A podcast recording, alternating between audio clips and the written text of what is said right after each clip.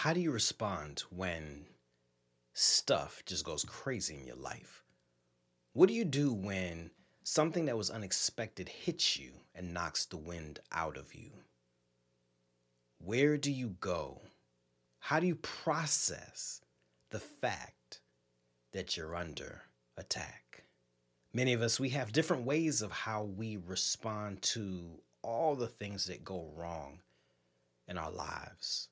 Some of us go into a place of anxiety or depression, and others of us, uh, we just we struggle. We're not the same. People can look at us and they can tell that something is not right. You know, I remember years ago, um, I would hear people say, "Winter is coming," and I had no idea what that meant until I realized that that was a a phrase that was used in the Game of Thrones series. And I'm not attempting to be a, an alarmist right now. I'm not trying to say that uh, the apocalypse is happening today. But what I am saying is that each and every one of us, every last one of us at some point in time, we are going to have to deal with some difficult times. And so when those difficult times come, it's important to recognize that there is an enemy out there who seeks whom he can devour. Well, today we're going to talk about how to deal with the fact that at some point in time we're going to be attacked. He will set his sights on us, and we're going to go through it. And so today we're going to take a look at Psalm 9, the 10th verse, and we're going to talk about this means war. Coming up next on The Trifling Ones. All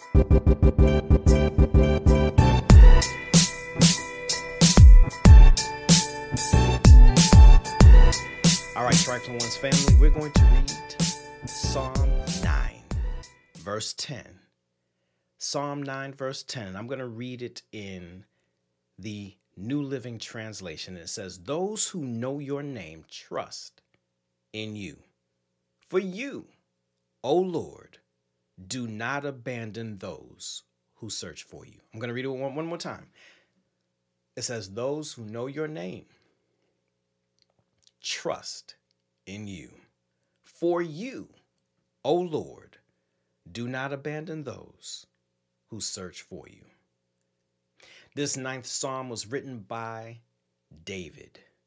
And when you take a look at uh, this psalm, you find that David talks a lot about how God handles our enemies. Not only does it talk about how God handles our enemies uh, or the enemies of his people, but then around verse 10, David begins to talk about how God deals with those who are oppressed.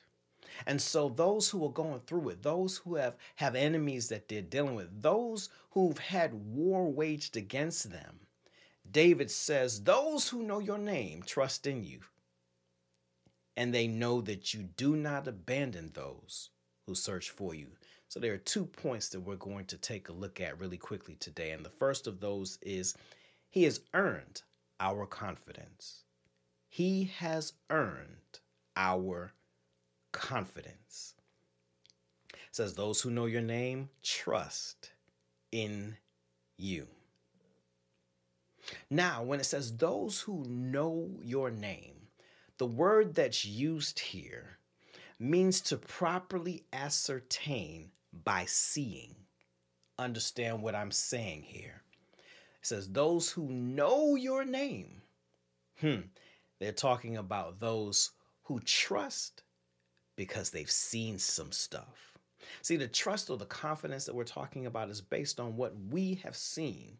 See, if you haven't seen him at work, then you don't know him. You might know of him, but you don't know him. You might have heard that he exists, but you don't know him.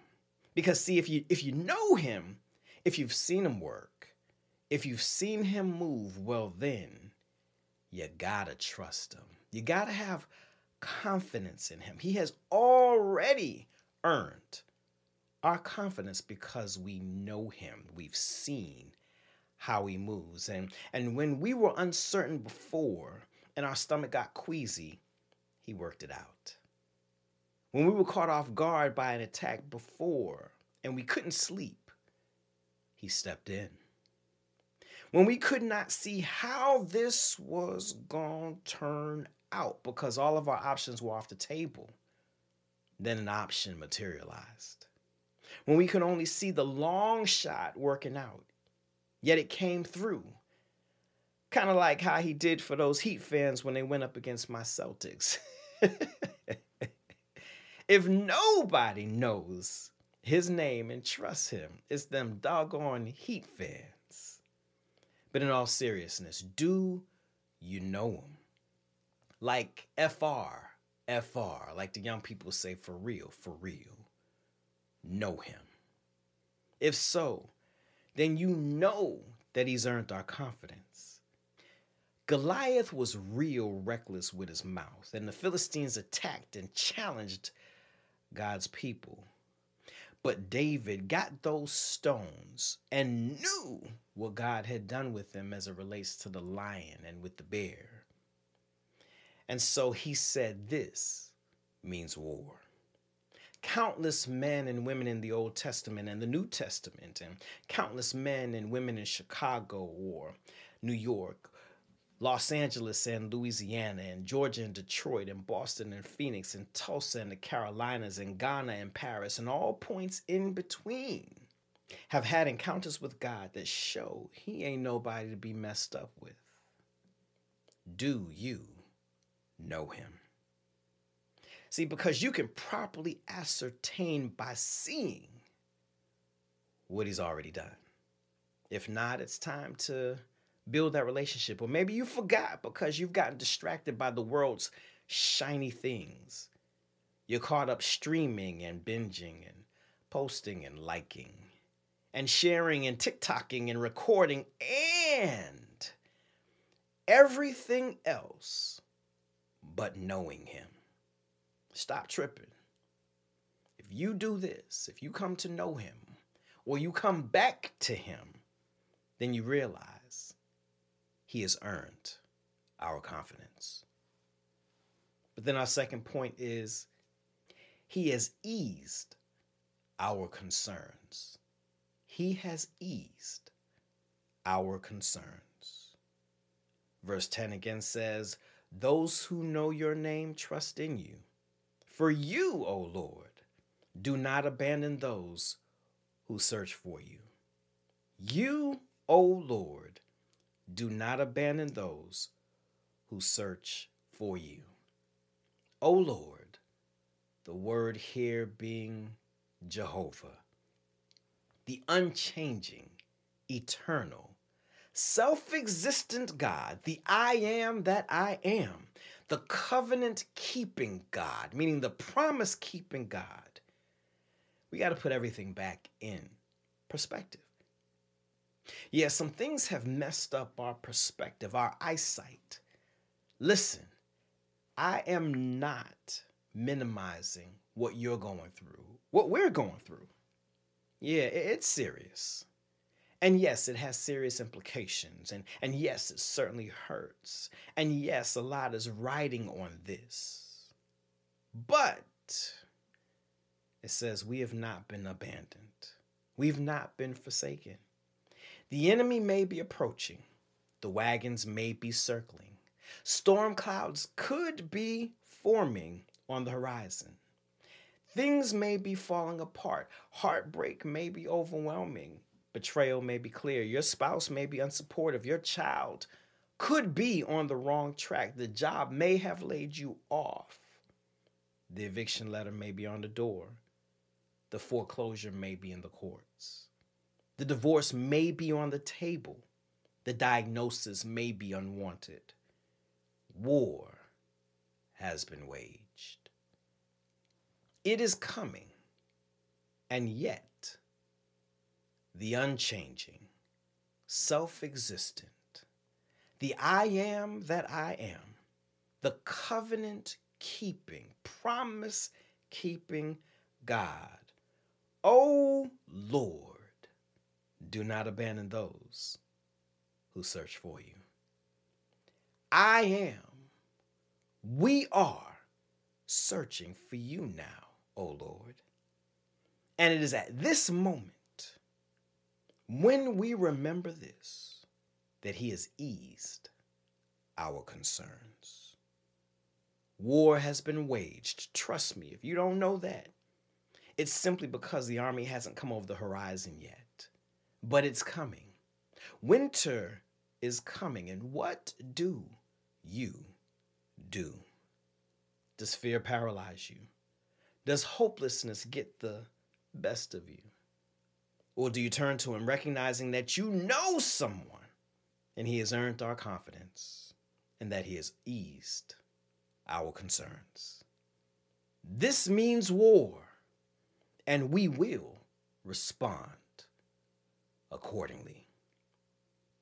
Heavenly Father, we come before you today recognizing that stuff is not the way we want it to be. We recognize that there are things that are going on that show us that we are under attack. But we're going to approach this so much differently this time, Lord. We are going to have confidence in you. Lord, right now we declare that no matter what comes our way, no matter how bad it looks, no matter how much it hurts, whether we can see the end or not, that we will allow our remembrance of who you are to show that you've already earned our confidence our greatest fears and our greatest challenges, our issues, whatever they may be, Heavenly Father, we place them on the altar because we know you and we know what you're capable of. And so, right now, Heavenly Father, we know you've earned our confidence.